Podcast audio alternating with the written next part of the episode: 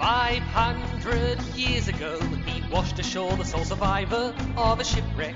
And upon the skull of the man who killed his dad, he said, I'm mad, I must eradicate piracy, injustice, and cruelty. And all my sons will follow me, so evildoers will believe that this man cannot die. The Phantom! The ghost who walks. The Phantom! Enemies beware, the phantom's always there, but you won't find the phantom.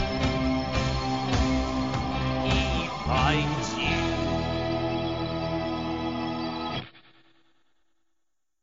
G'day, everybody, and welcome to another episode of the Chronicle uh, Chamber X Band podcast. Almost forgot what we were doing for a second there. um, so today we have a very, very special guest, uh, one that we've all been fairly excited uh, in organising and planning. But before we do that, let's uh, introduce the regulars. Dan and Stephen, how are you going, guys? Yep, good germ. Good to be here. Happy to uh, happy to get involved again. Yes, it's a bit of a late night for us tonight, but there is a reason for that. Uh, Stephen, how are you going with the um, with the marking of the essays and all that, buddy? Yeah, get, getting through it all, mate. Yeah, happy to have a distraction. That's good. All right, guys. So, um, like I said tonight, uh, like I said, we have a special guest today. Um, now I don't know if you saw it, but we did a bit. We well, we trialed a bit of a, a live video stream to the Chronicle Chamber um, Facebook page, and what you would have seen, you would have seen uh, my ugly mug, as well as three comics, which have was the 80th anniversary, uh, the Medicine Man's Daughter, and a golden oldie from the mid 90s, Bandar's Pride. Now, if you're a bit of a researcher, you will be having a bit of a look at what the three of those uh, have in common. And, or if you're just lazy and you just want us to tell you, we will let you know. So today, we will be interviewing the author of those three stories, and his name is Göran Semb. Uh, did I pronounce that right again? For an Australian, you did very, very well. Uh, so, for those that are uneducated and not very good at pronouncing um, foreign names like myself, do you want to give us a bit of a rundown on how to say your name? Uh, Göran Semb. Um, but you you were very close. It's not an easy. Swedish names are generally not easy for an English speaking palate. That's good. You made me you made me feel not so um, uh, inadequate. so thank you for that. You're welcome. so um, first of all, welcome uh, to the podcast. Thank you very much. Now, when we were talking about this, you said that you've actually listened to a couple of them. Yeah, well, writing comics for uh, comic books, not uh, solid collections, you tend to not get reviewed in uh, newspapers or magazines. so uh, you get kind of desperate for any feedback. So I, I did a search for uh, responses to The Medicine Man's Daughter and discovered all right, somebody did review it, somebody in Australia. So uh, I went in and listened, uh, listened, and uh, was quite touched by your kind words. So thanks for that, guys. No worries. Well, thanks for the No. great story. Yeah, yeah, yeah. That's it. We were just um, you're the one that did all the hard work. Well, not all of it, because I have noticed that a lot of people appreciated the twist towards the end. Do we do spoilers here? Yes, yep. All right. This, this was Uh, published last year. I think people should have read it by now, and if they haven't, they need to go back. yeah, their own fault. Uh, That's right.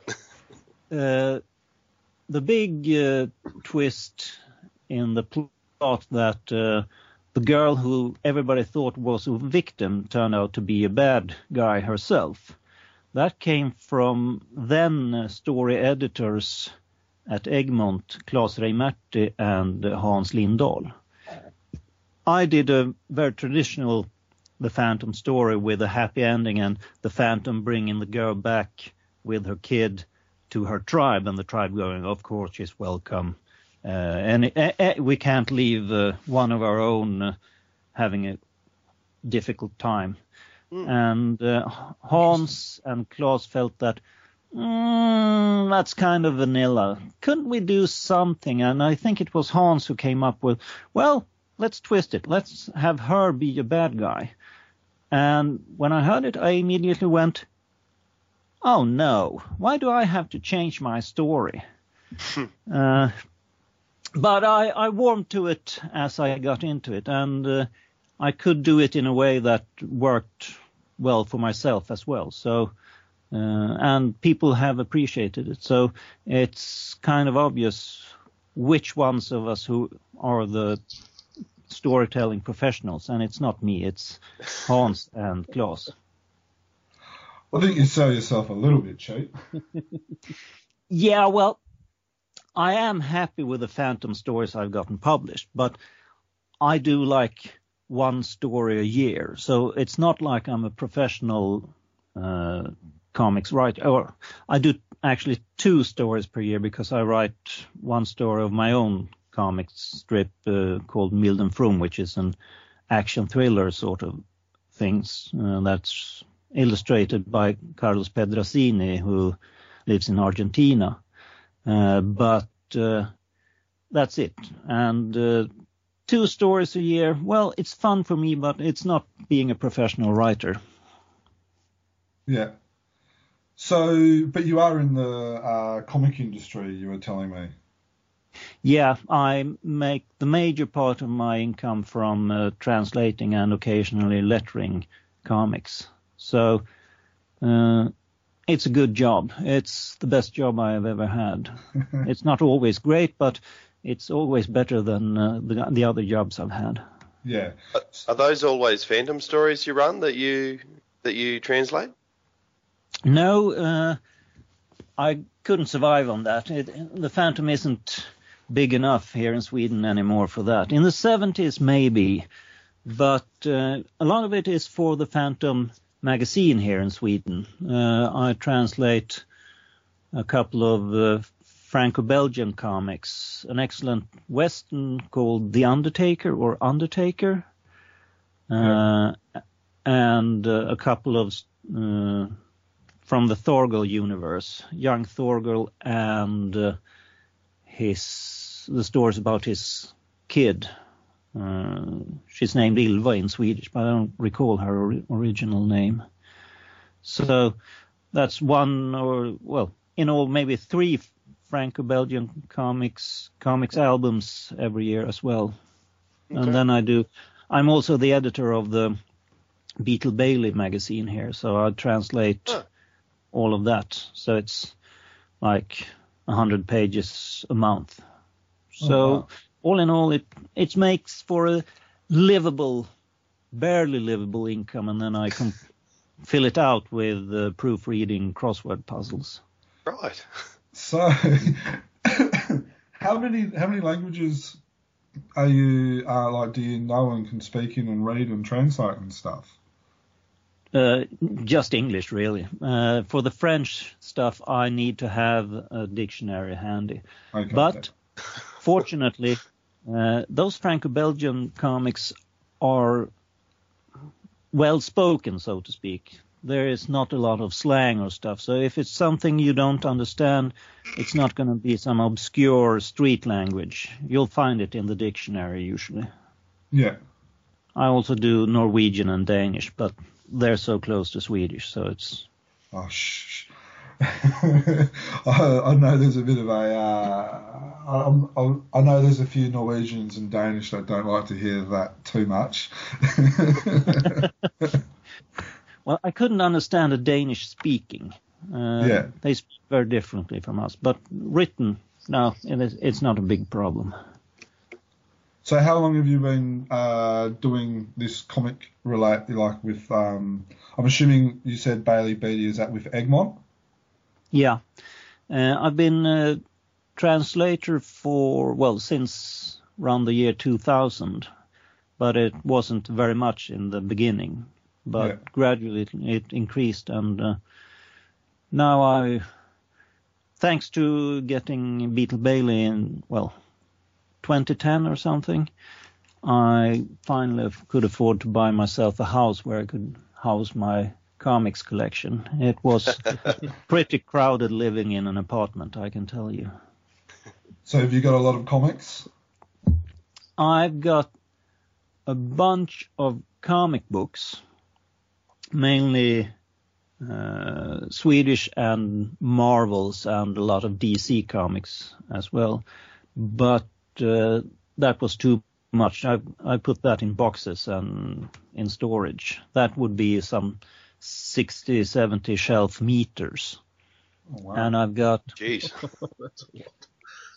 A hundred shelf meters up in uh, bookshelves here in the house, and that's collections, trade paperbacks and hardbacks and stuff. Wow.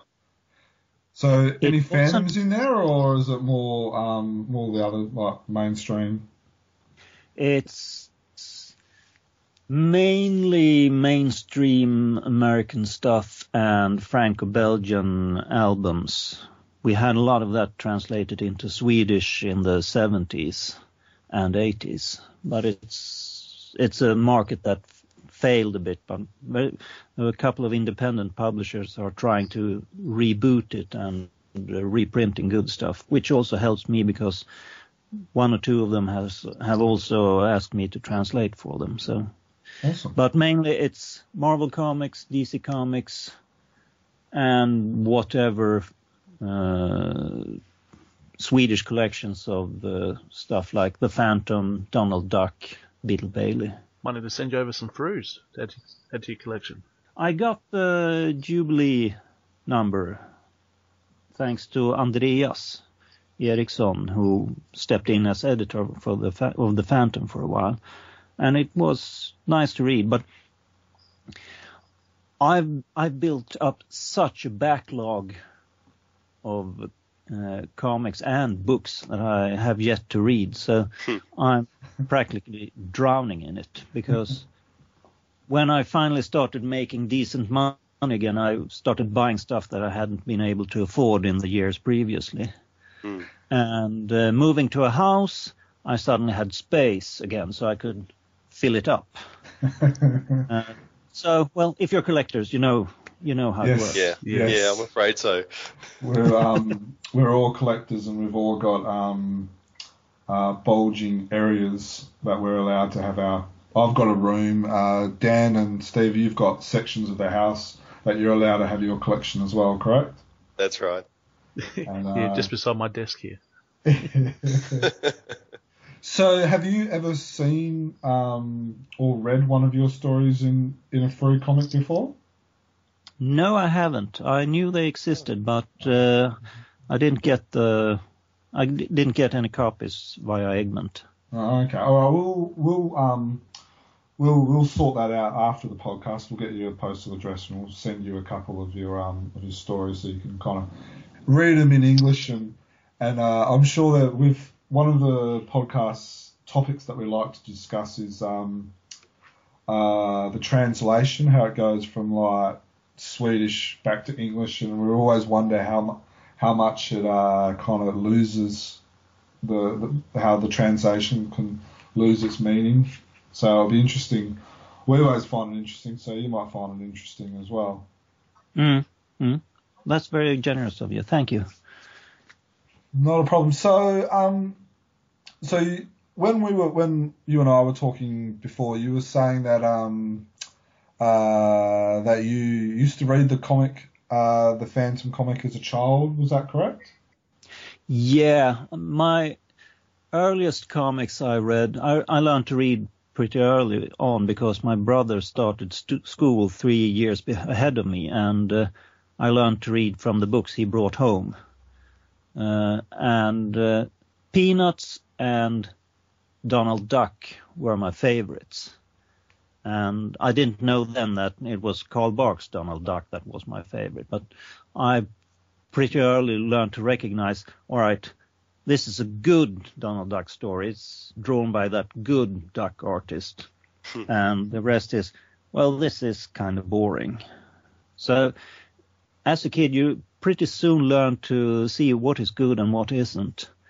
And uh, then I moved on to adventure strips like Tarzan and the Phantom. And I remember the first Phantom story I or, or rather, the earliest Phantom story I remember was some crappy Italian uh, story about we astronauts coming back to Earth and turning into monsters.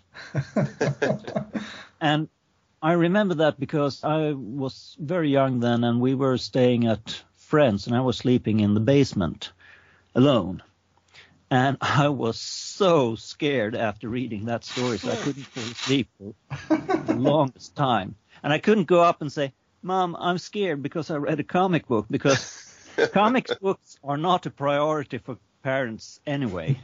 and if you admit that you ha- can't sleep because of them, you're going to risk not getting to read as much of them again as you want to.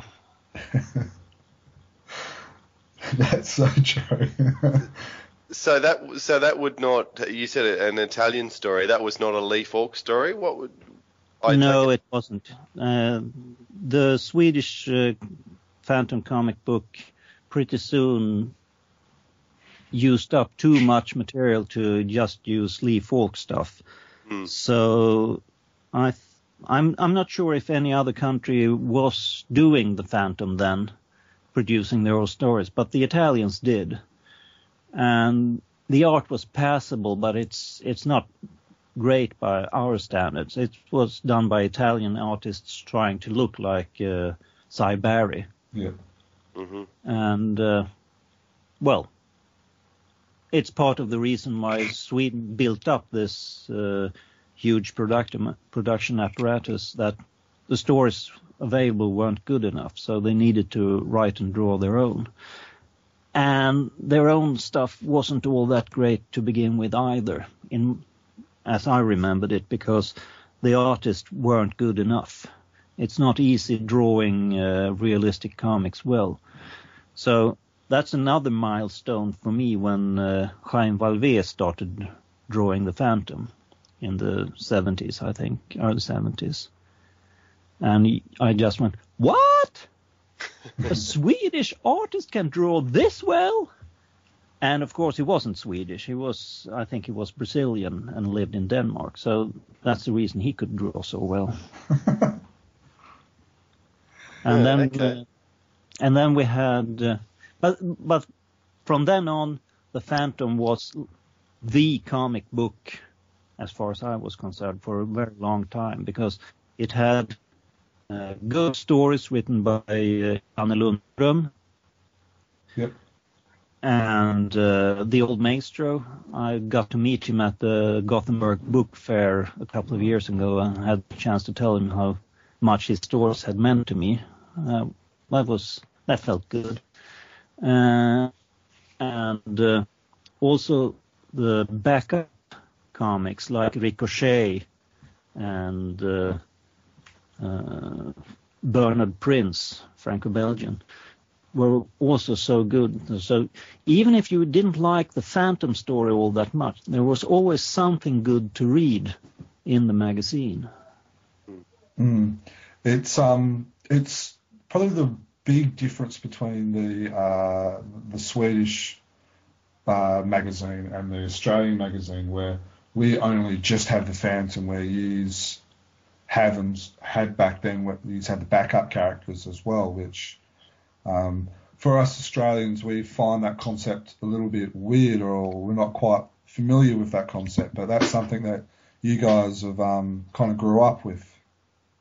Yeah, it was always like that. When, in well, Donald Duck only had Donald Duck and Mickey Mouse stories, but they were different stories. So you were kind of used to, uh, well, to the format, and then you had all the comedy comic books like Beetle Bailey, which didn't just have Beetle Bailey, but other Mort Walker strips like The Ark and Sam Strip and stuff like that. So even the s- purely Swedish comics like 91 about a hapless uh, military guy, private, had backup strips by other Swedish uh, creators, and never as well drawn as the American stuff. Yeah. Just like the Phantom. Yeah. So, how did you become um, like? How did you become a writer for Egmont? How did you write Bandar's Pride, which was the first story? I was working at uh, well, what do you call it? Uh, I I was supposed to be writing a doctorate thesis, and I was sent up in the Swedish mountains in the north at a rehabilitation home for people with heart disease. But uh, we didn't get enough patients, so my doctorate thesis drew out on time and more and more, and I got so bored and restless that I felt I have to do something else. I cannot stay here because I'm going to die.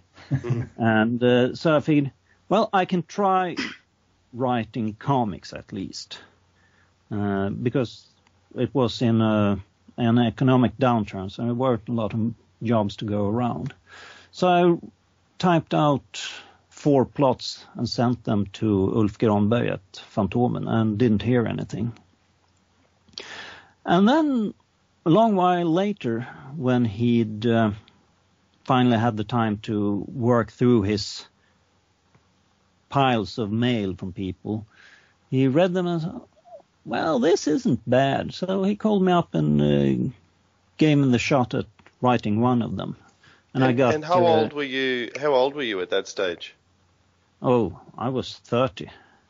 Yeah, there's so there's still hope. You you don't have to uh, you don't have to start writing at a young age to be able to start getting published. No, well, you have to start writing, I think, because you, mm. but you don't have to get published. Yeah. Okay. Uh, yeah. Fair call. Yeah, because you can't just jump into writing and not have any experience writing. I think mm. it's it takes a while. Mm. Uh, but uh, and I got Hans Lindahl as an artist, so I didn't have to write it in English, and uh, he liked it. He bought the story, and Hans drew it and did his usual bang up job of it. And then the next plot I sent in, Ulf said, "Nah, this isn't good enough," and and so my my writing career sort of died. Hmm. So you, then, said that you said that you were you've been writing two stories a year, that sort of thing. Were they always fandom stories that you kept sending into Egmont or uh, no, other things? Up. No, I, I, just yeah, uh, I made my living doing other stuff, and mm. I sort of dropped out of comics fandom of for because of other reasons as well. So I didn't have the same connection to it. But then when I got uh, the chance to start uh, translating for Egmont, it slowly grew on me that I'd like to write some stories. I still have some ideas. So um, I finally sent in a synopsis to Ulf for my own strip, uh, Milden From, and uh, he bought it, and I felt, well, all right, I'll try a Phantom story as well. And he, I think it was when he was still uh, the editor, and he said, well, okay, or maybe they had moved fully to Hans and Claes doing the story editing. But anyway, it was accepted, and uh, with changes, I wrote it and they published it. And, and that, that was, was the one, Medicine Man's Daughter. Yeah, yeah, it has to be. Yeah. Mm. And then you've done a third one as well, um, which was the Nucleus Terror, I think is the is that the English title? Yeah. Uh, it, Atomterroristerna was the Swedish title, and Nuclear Terror is a pretty good uh, translation of that.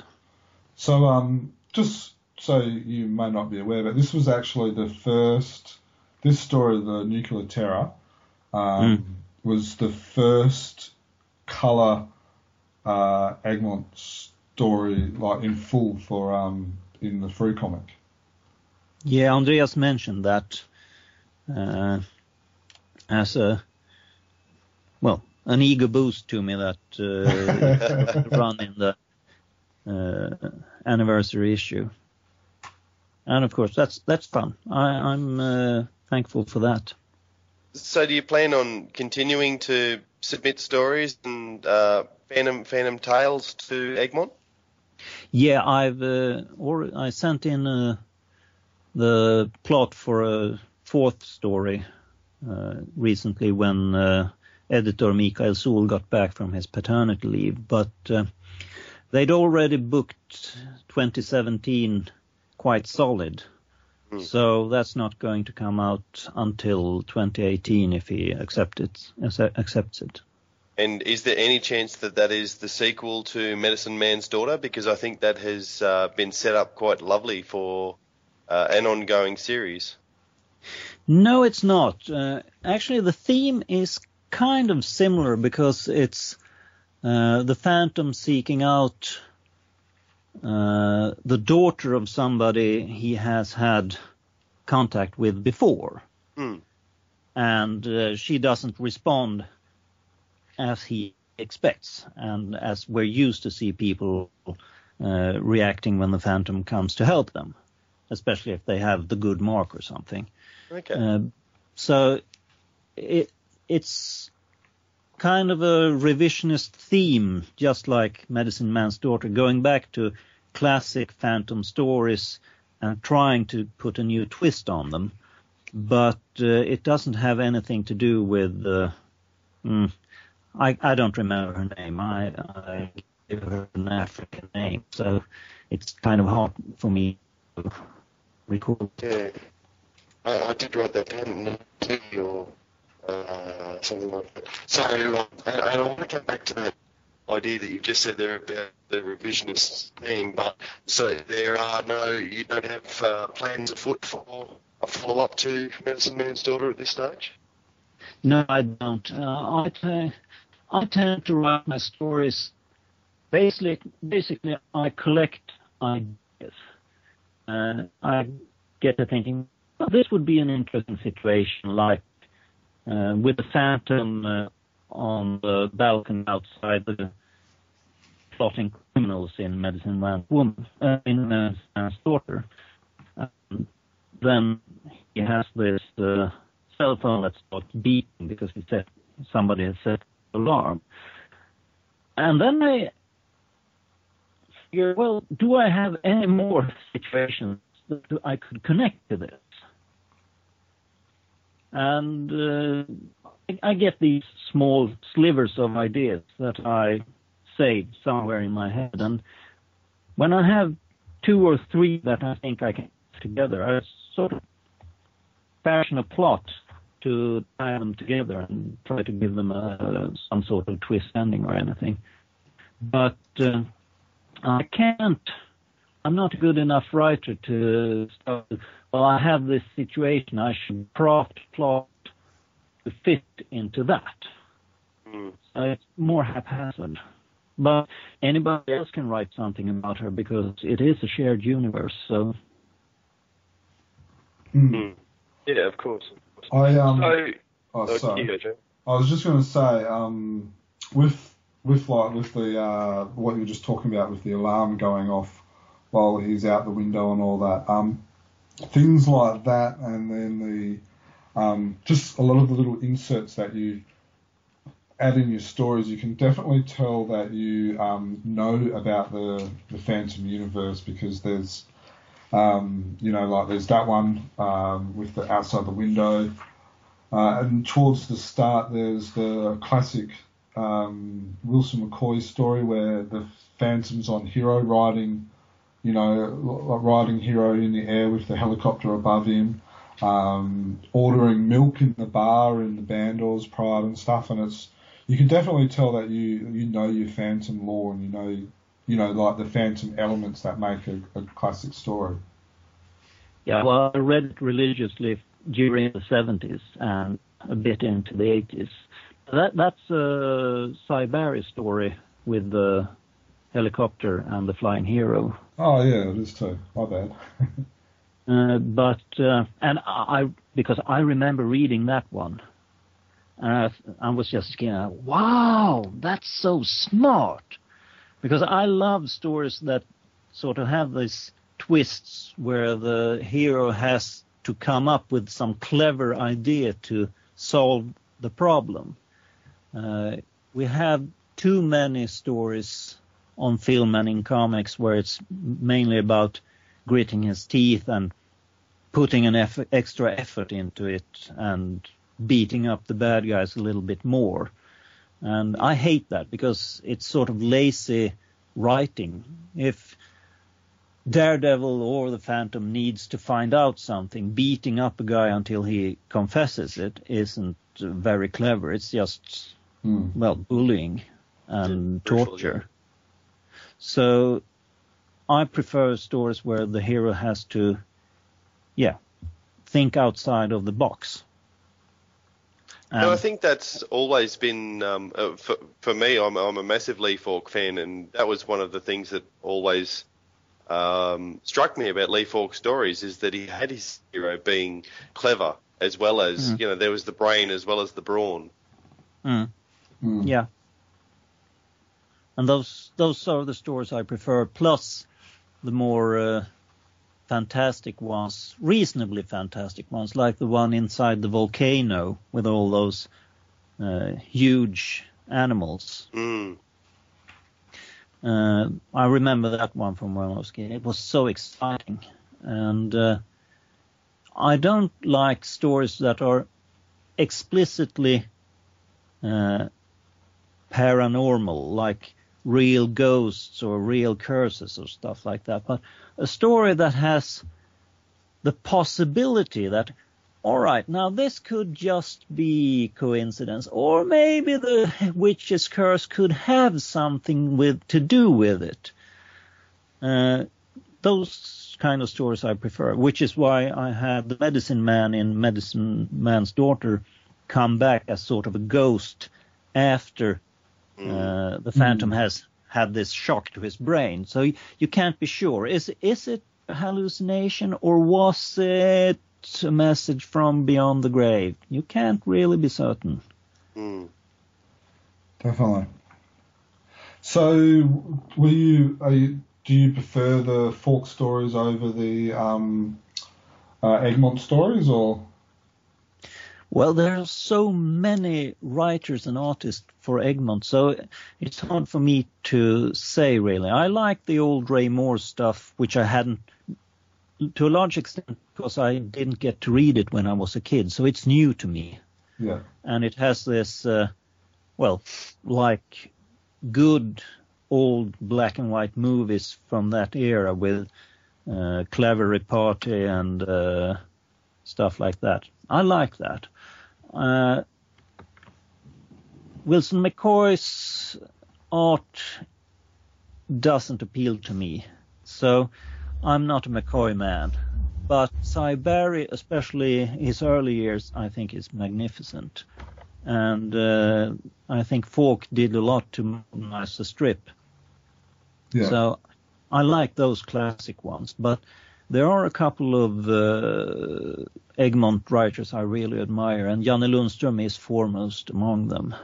He wrote quite a lot of very good stories, and they were often drawn by Jaime Vallvé, those are excellent.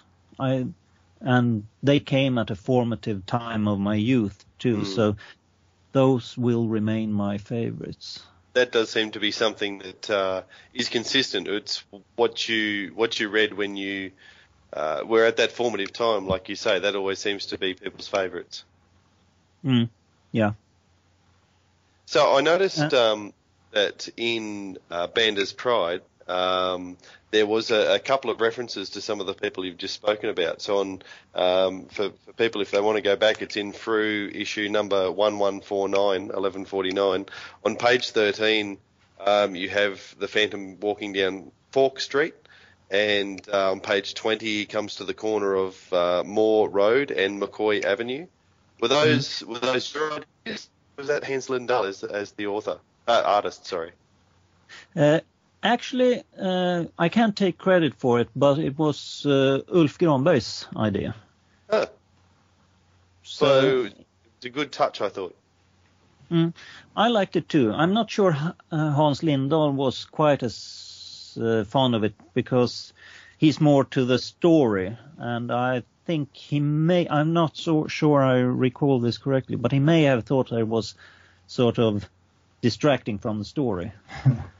mm. uh, but it's very long since I spoke to him about it, so I may well misremember. Mm. Well, in the in the modern terminology, that's probably one of those Easter eggs that people like to see, and uh, uh, for those in the know, it's a little tip of the hat to um, the original creators, and, and for those who don't know, then you know it just sweeps past them. So whether it's a distraction or not, I'm not sure, but I certainly enjoyed it. Yeah, I did yeah. as well. Yeah, me too. I just watched uh, Frank Miller's The Spirit movie, uh, and it was full of uh, tips of the hat to old comics masters like Kurtzman, etc. Because all the incidental characters had names after great comics artists. Mm. And in that case, it was distracting because there was just so many of them.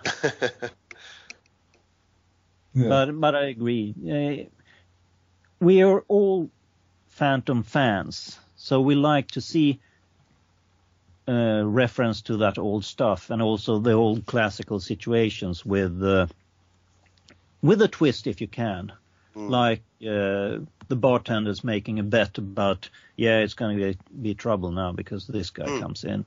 Yeah, yeah, I like that. Whereas um, whereas like they're having, and that's the thing that I've noticed is that a lot of your secondary or even third tier characters have got a lot of um character development in the actual story, if that's probably the right way of putting it. Mm. Yeah, there's a lot of there's a lot of depth to those characters where mm. where some authors are, are, very much just focused on the Phantom and maybe the the one protagonist, but um, yeah, you're you're very much uh, building out the depth in you know in Baran in Bandar's Pride or um, yeah the, the the other characters. I agree with that wholeheartedly, Joe. Thanks. Uh, it's uh, it's not th- something I have thought of myself because uh, to me that's part of the fun. Have them have some sort of connection to the Phantom or something like that. And part of it is uh, from uh, Asterix and Lucky Luke. If you've read those, I read yeah. a lot that in the 70s. I still read them. Uh, yeah, they're they're excellent, and they still hold up.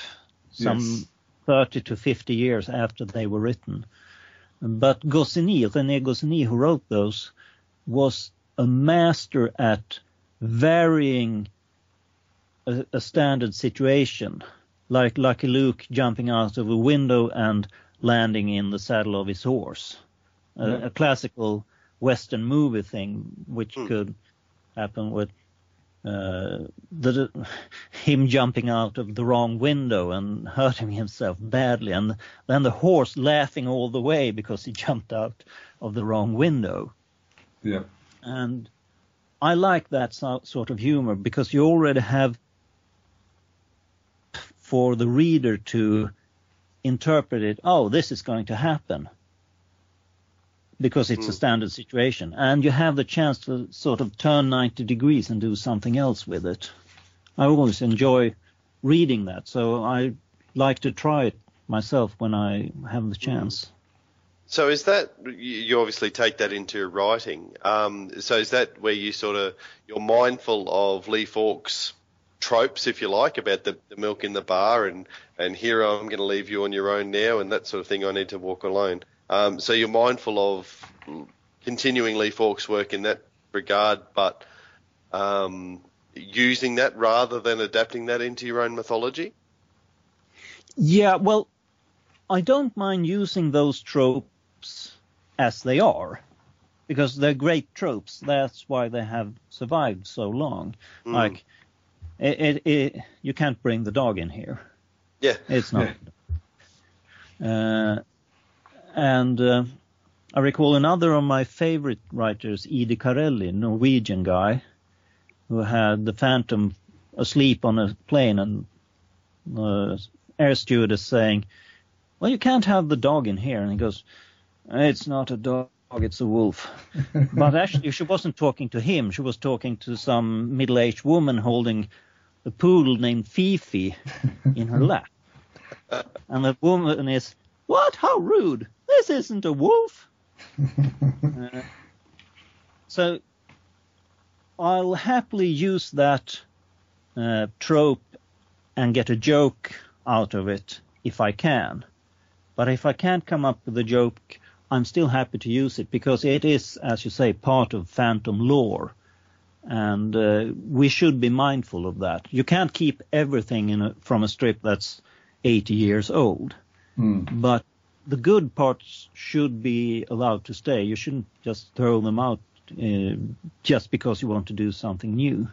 Because the fans love them for a reason, and you need to be mindful of the fans. Definitely. Yeah, I agree with that.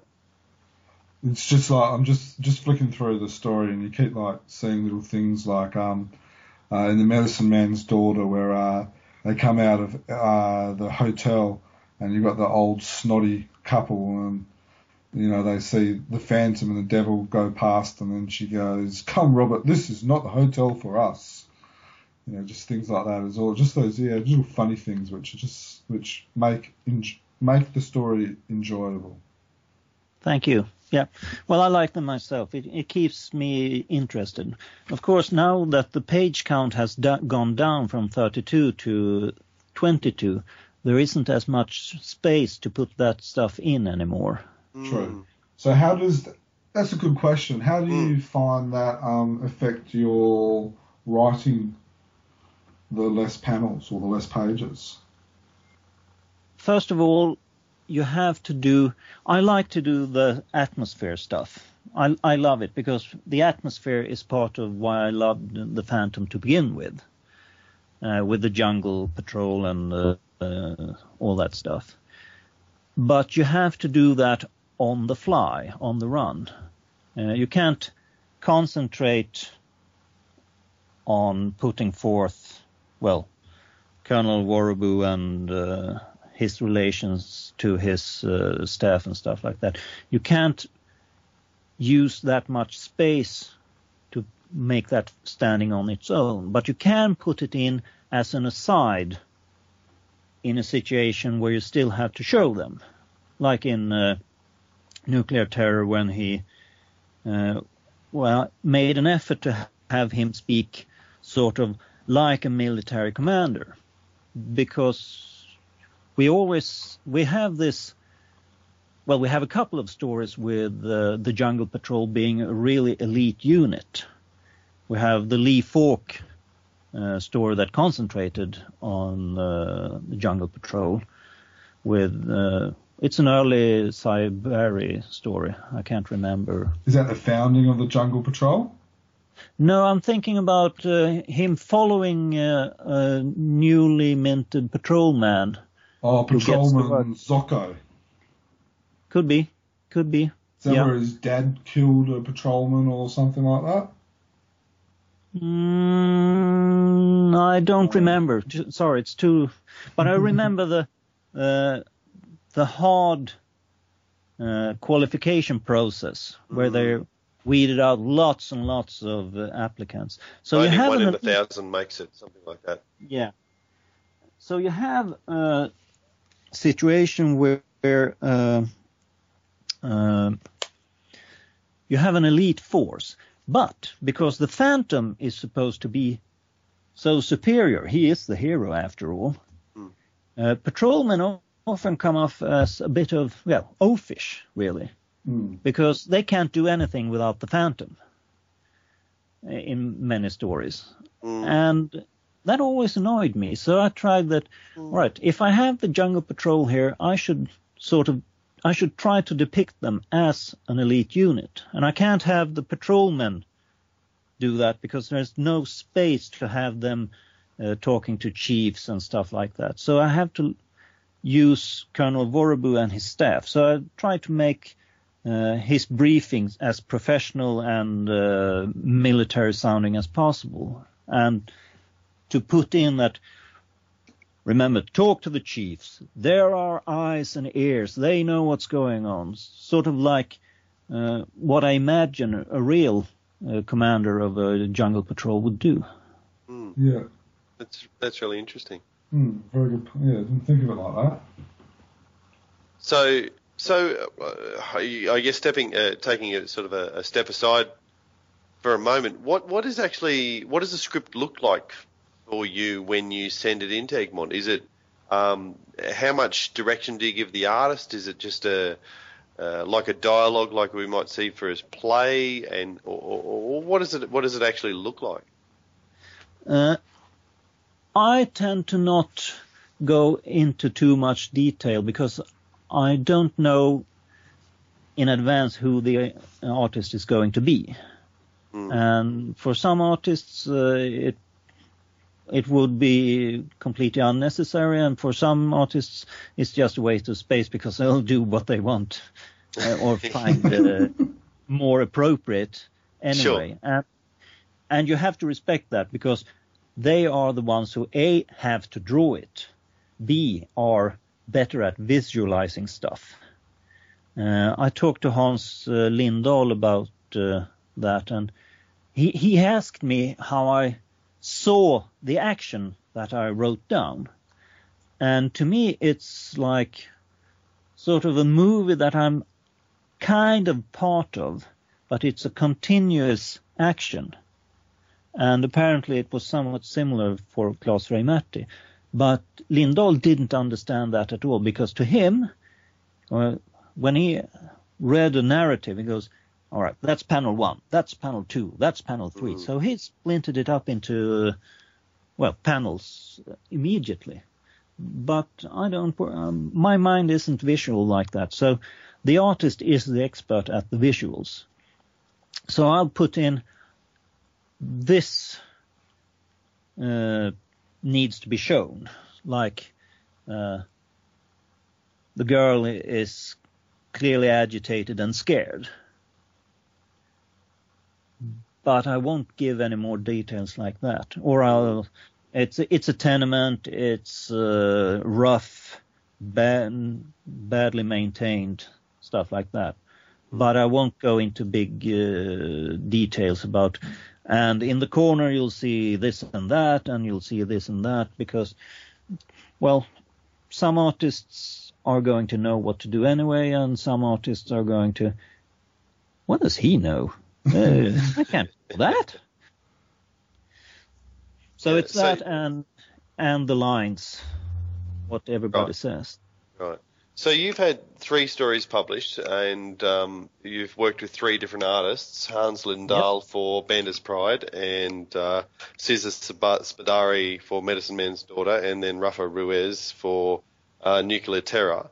Um, mm. There's clear differences between the way you work with those three artists, or, or is there much of a um, interaction between yourself and the artist once it goes to that stage and you know it's going to be published, or uh, what, what's what's the interaction with them? And, and without uh, ruining relationships or anything, do you have a preference for an artist to work with? Uh, I have absolutely nothing to do with the artist at all.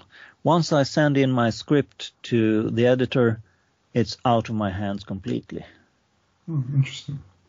So uh, uh, for Medicine Man's Daughter, I got the chance to translate it, which helped a lot because I could adjust it a bit to the art. Mm. Uh, for so when you say when you say translate, was that so? Did you write it in English first and then Cesar drew it and then you translated it from English to Swedish. Is that what you mean by translate? Yeah, sorry. Uh, I actually write it in Swedish first for okay, myself, yeah. mm. and then I do a revision as I uh, as I translate it to English to send in to the editor. So it goes into the editor in English, and I get it back. I, when I get uh, a script to translate for the Phantom, I get uh, the original English script with the editor's alterations, of course, and uh, if I'm lucky, I'll also get the art. Mm. so, just as you said, for Medicine Man's Daughter, I got back my own script with alterations and Spadar uh, and uh, the art. Oh wait, did I get that? I didn't. I didn't get the art, which is why I was sort of surprised and a bit stunned at one scene mm. where uh, you know the scene where a Devil jumps on up on the Phantom's shoulders and jumps at the guard guarding the entrance to the gated yep. community. Yes. That was intended to be a high, wide chicken wire gate that the Phantom couldn't jump over himself.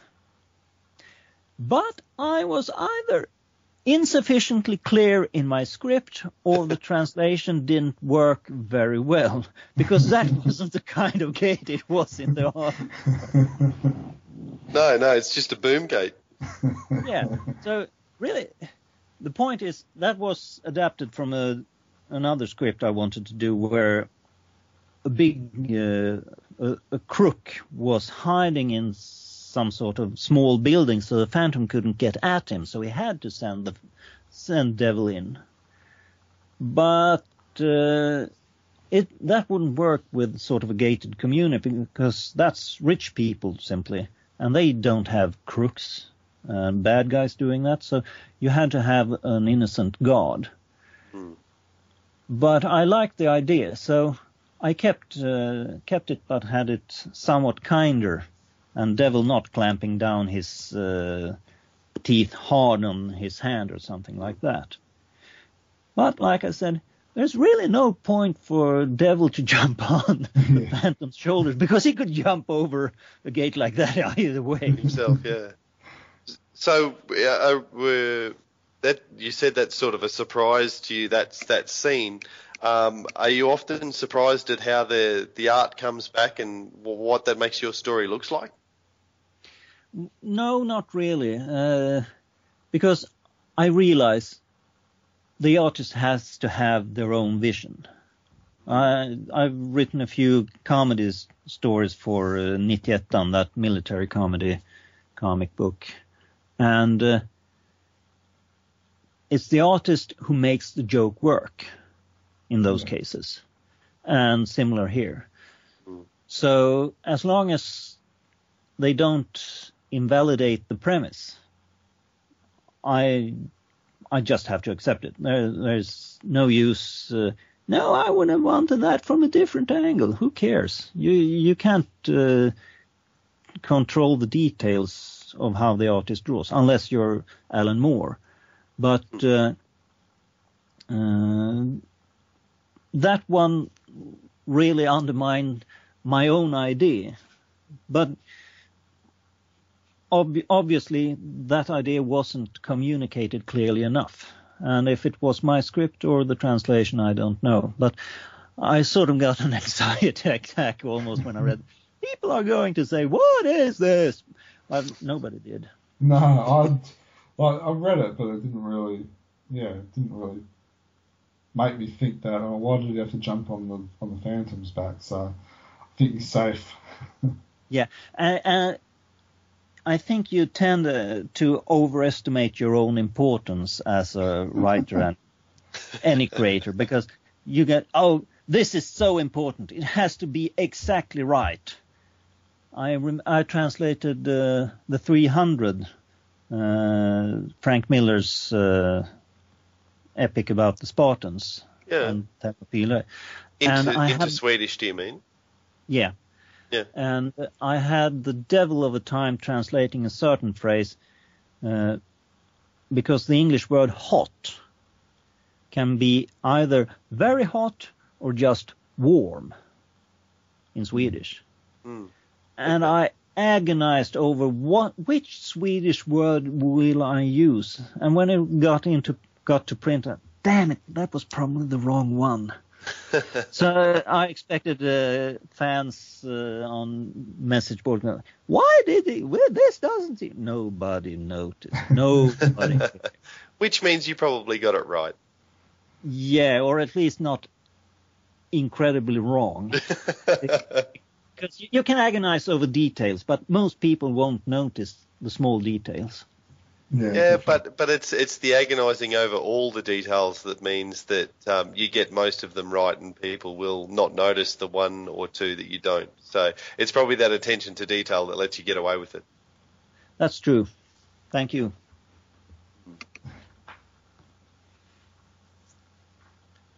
So um, one one of the things that Egmont is doing at the moment is, um, uh, and, and, it's through Claes, who's pushing this idea of moving towards the 22nd Phantom. Do you have any opinions on that? What are your thoughts on on um, ending the, the line of the 21st and, and moving into the 22nd Phantom?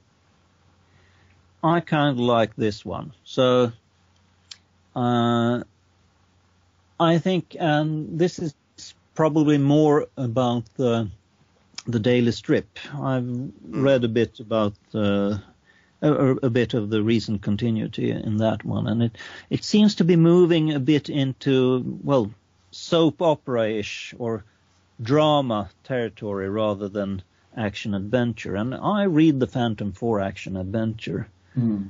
Uh, the teens, the twins bickering about who takes over that's not something I'm really interested in. I'm I'm more interested in straight adventure stories where the Phantom wins over the crooks with some clever trick.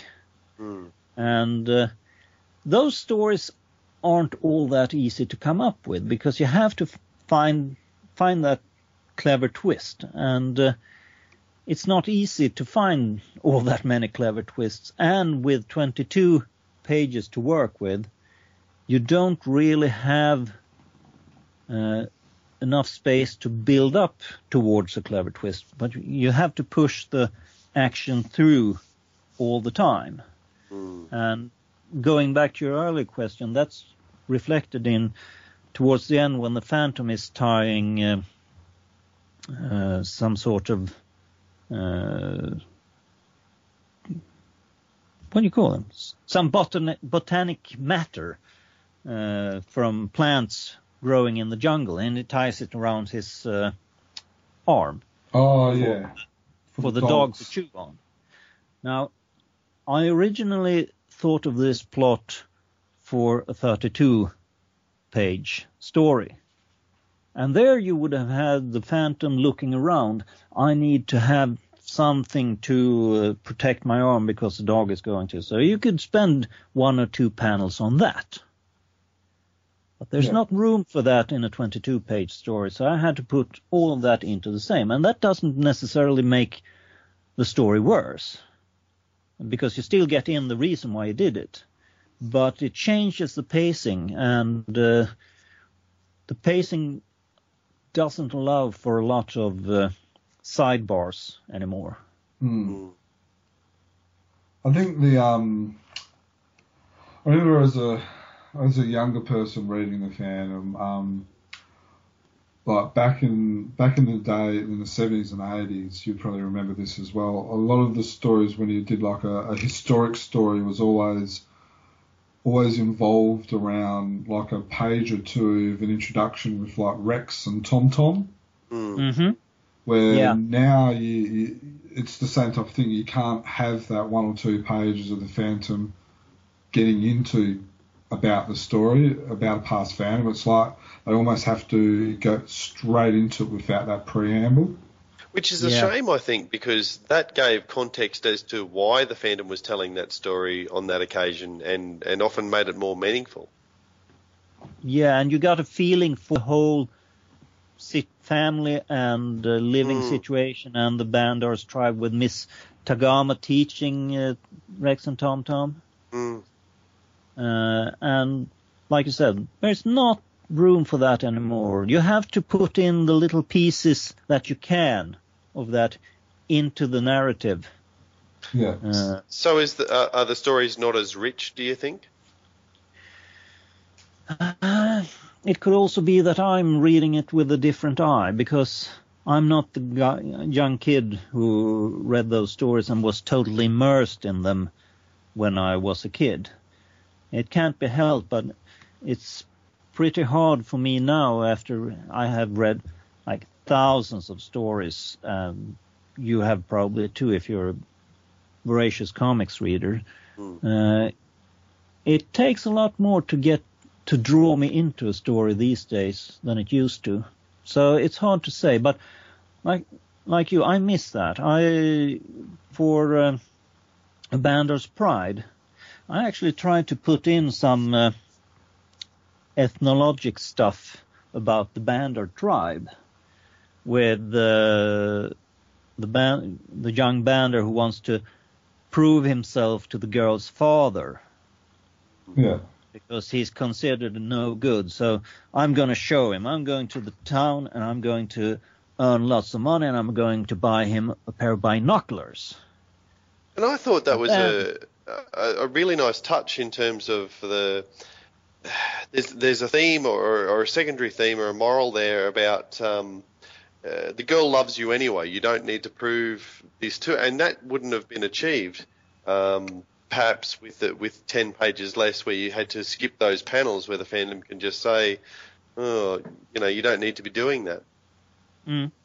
Yeah, uh, but but um, Ulf the editor, he he nixed the father's role in the whole thing. So I I don't recall quite explicitly now, but I think uh, it was more about buying something nice for her. So you have that moral about being good in himself, but I was into uh, well, I, I, was reading. Uh, uh, studying psychology and stuff at the university and so- sociology. So I thought, hey, why not put in something about how the Bandar society works? And Ulf said, no, let's not do that. and that's also uh, another case of an editor shooting me down was um, for uh, Nuclear Terror, where I originally wrote the first three pages or so silent, with no lines spoken, trying to tell the whole story in pictures. Mm-hmm and uh, which isn't how it's usually done in the Phantom. Mm. I got I got an email from the editor saying, "I think I got the wrong version here because there are no." uh, where where are the lines people are speaking? I was like, yeah, well, I was trying to be a bit creative, and it comes back with don't. no, he didn't write that, but that was that, that, that was the the summary. uh, so you you can't pull. Well, maybe Claes Reimerthi could because he's a really established writer and he he's yeah. the expert on the Phantom. So maybe he could pull it in a different direction, but I can't. I write one story every or every other year, so I can't draw it in new directions.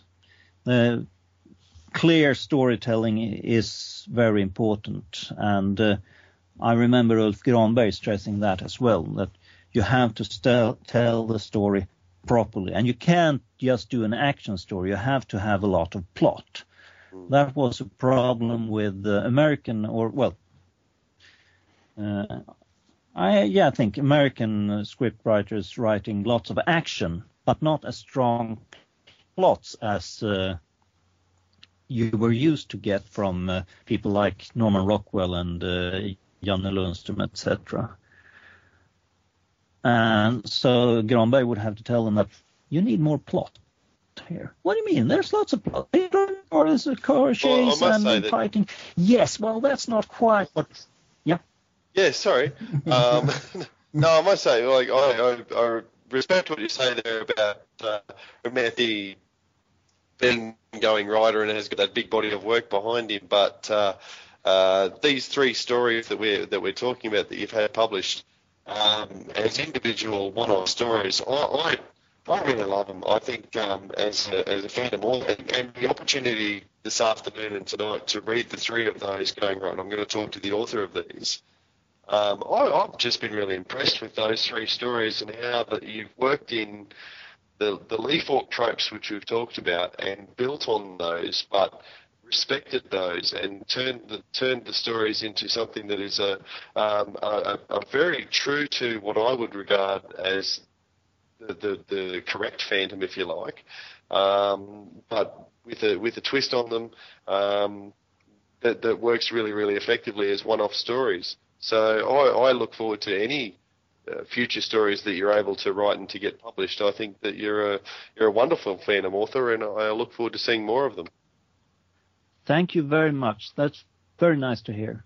I uh, a Swedish fan who isn't well, he does a small strip on his own, so he's also a comics creator, but not on a huge scale.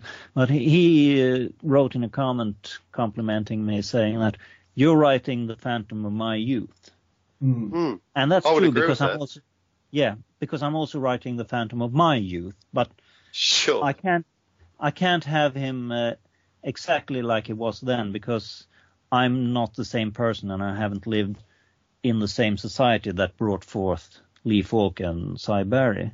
Definitely. And comics have evolved since, so you can't do the same exactly the same thing. But uh, I'm very I can't really say influenced by, but I'm very impressed by people like Alan Moore and uh, Grant Morrison, who write uh, American superhero stories, where it's obviously quite obvious that they love the old stuff, but they're they're modern writers, so they can't be writing the old stuff, but they're writing retaining the soul very much of the old their old heroes. Yeah. And you also have somebody like uh, Don Rosa who renewed Donald Duck and did some wonderful stuff building on what uh, Carl Barks had done. And you or anybody listening, if you liked Carl Barks and haven't read Don Rosa, give him a try. He does excellent stories, which are heavily weighted on characters and uh, lots of slapstick. But every action that occurs in those stories is built out on of the characters that participate in it, and that that makes it uh, very good reading even for grown-ups. Definitely. Well, um, I think we've gone through all the questions that we had. Um, one thing that I did kind of forget. Um, you actually do podcast yourself. Yes, in Swedish, unfortunately. Uh, so you you and your the major part of your audience wouldn't understand a word, unfortunately. uh, but uh, I and a friend who's a comics fan, uh, I used to do a, a, blog, but I didn't have the time and energy to write because if you write a blog post, you need to substantiate stuff and you need to find the right way to formulate it and stuff like that. So it's kind of hard work.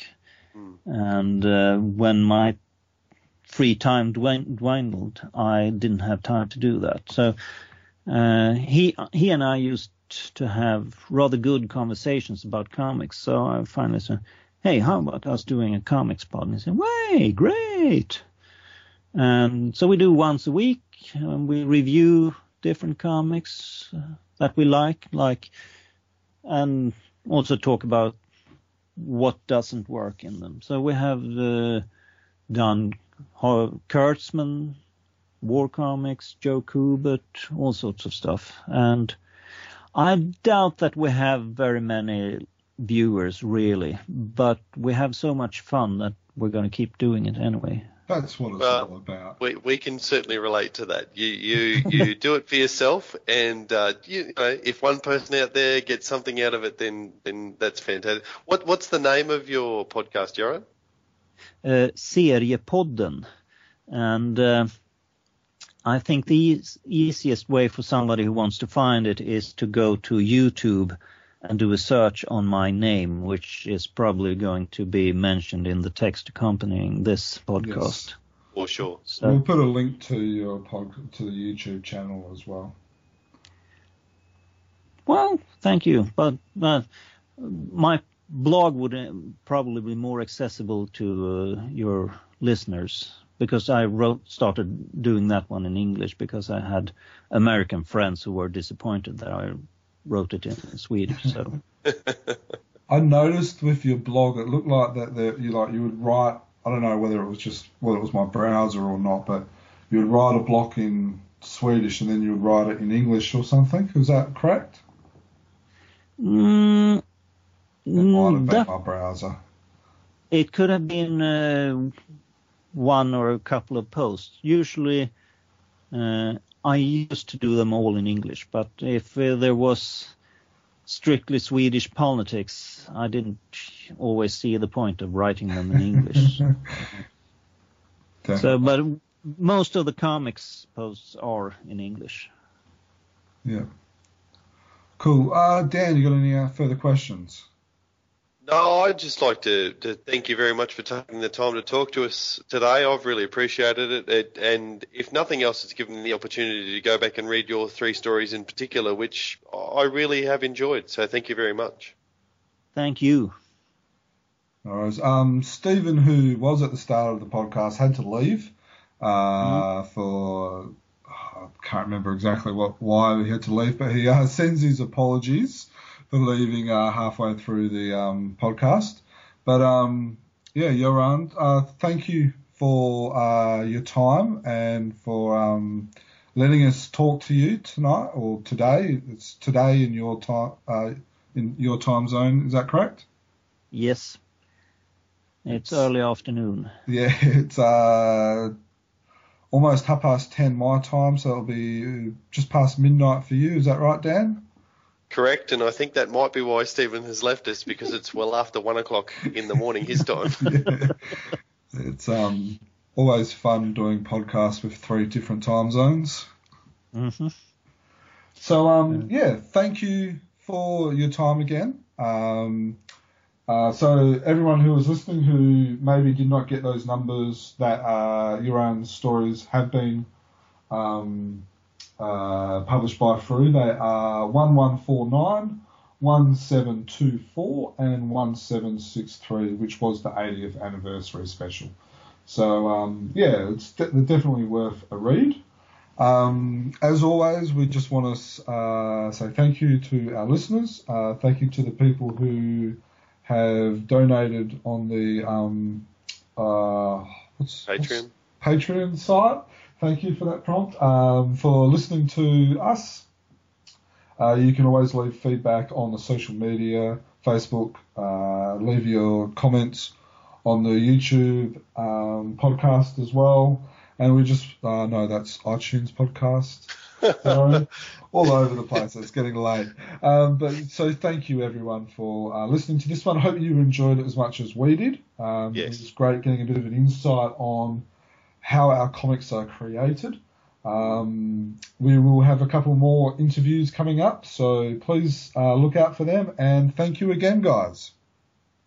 Thank, Thank you very you much, very Iran. much. Thank you. No worries. Thanks a lot for that. Um, really enjoyed that. It was very interesting and insightful. Thank you. Uh, again, uh, thank you for inviting me. Makes a feel makes a person feel appreciated. well, very appreciated. Um, I remember reading Bandar's Pride, and I, yeah, I really enjoyed it as a kid. And then when I um, read The Medicine Man's Daughter, I, I thought that name sounds familiar. and um, I looked you up on uh, the Phantom Wiki, hmm and um, there, on there I had what your first story was, and it was like, ah, yeah. And so I remember um, when we were talking about it on the podcast, just remember like you know raving about it and stuff like that. I really would have butchered your name probably 20 times during the previous podcasts. Um, but yeah, no, very impressed with the stories, and look forward to the Uh, next thank you very much. Uh, actually, what you really should have uh, thought was that a f- unfamiliar name sounds familiar. yes, yes, that is true. Well, so, um, you've actually you've had your name spelt, uh, I think, three different ways in three different Frew comics. So Yeah, I noticed when I googled myself. but it's it's the way it is. Uh, I'll mangle. I won't mangle most English names. But if somebody is an immigrant to America from, say, the Middle East, I'm out of it. So it's it's just the way it is. You can't yeah. expect people to know all languages on the planet. Yeah. No, you're right. I'm looking at the um, in the eighth anniversary. It's it's G O R A N, but it doesn't have the. What do you call it above the O? Uh, I think it's called umlaut in uh, German when they do it over the U to make it a Y. But uh, in Sweden we just call it dots. Dots. well, the contents page does have the dots over the O, uh, over the O in 1763, but um, 1724, which is the medicine man's daughter, your your name is spelled G O R R A N. Yeah, I noticed that one. That was funny. as long as it, as long as they don't spell it grown. now, this is going to be a, a, little bit of a juvenile question, but I have to ask because it's not often I speak to a Swedish person. Um, mm In the Muppets, yeah. is it is it the Swedish chef? Uh, uh, what's the character there that is the chef who speaks just he gibberish? Is, he is Svenske Kocken, the Swedish chef. So and, in Sweden they call him the Swedish chef. Yeah, and it would be problematic to call him something else in the translation because we subtitle all our English and French and all, all, all imported television and movies. Mm and everybody knows English. So yes. you would have him called the Swedish chef, spoken, and then translated to the Danish chef or something. People would go, what?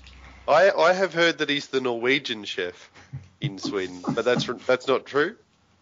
No, no, never never heard that. No. So is it uh, the is it the Norwegians that call him the Norwegian chef?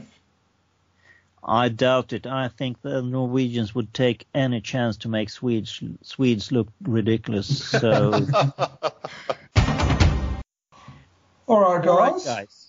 Thanks Thank you very much for inviting me to this. I enjoyed it very much, and uh, thank you for your kind words, kind words about my stories. And hopefully, you'll get at least one more of them in 2018. I hope so, and, mate. I, I very much look forward to that. I'll give you a teaser since uh, it's not on the program anymore. 500 years ago, he washed ashore the sole survivor of a shipwreck.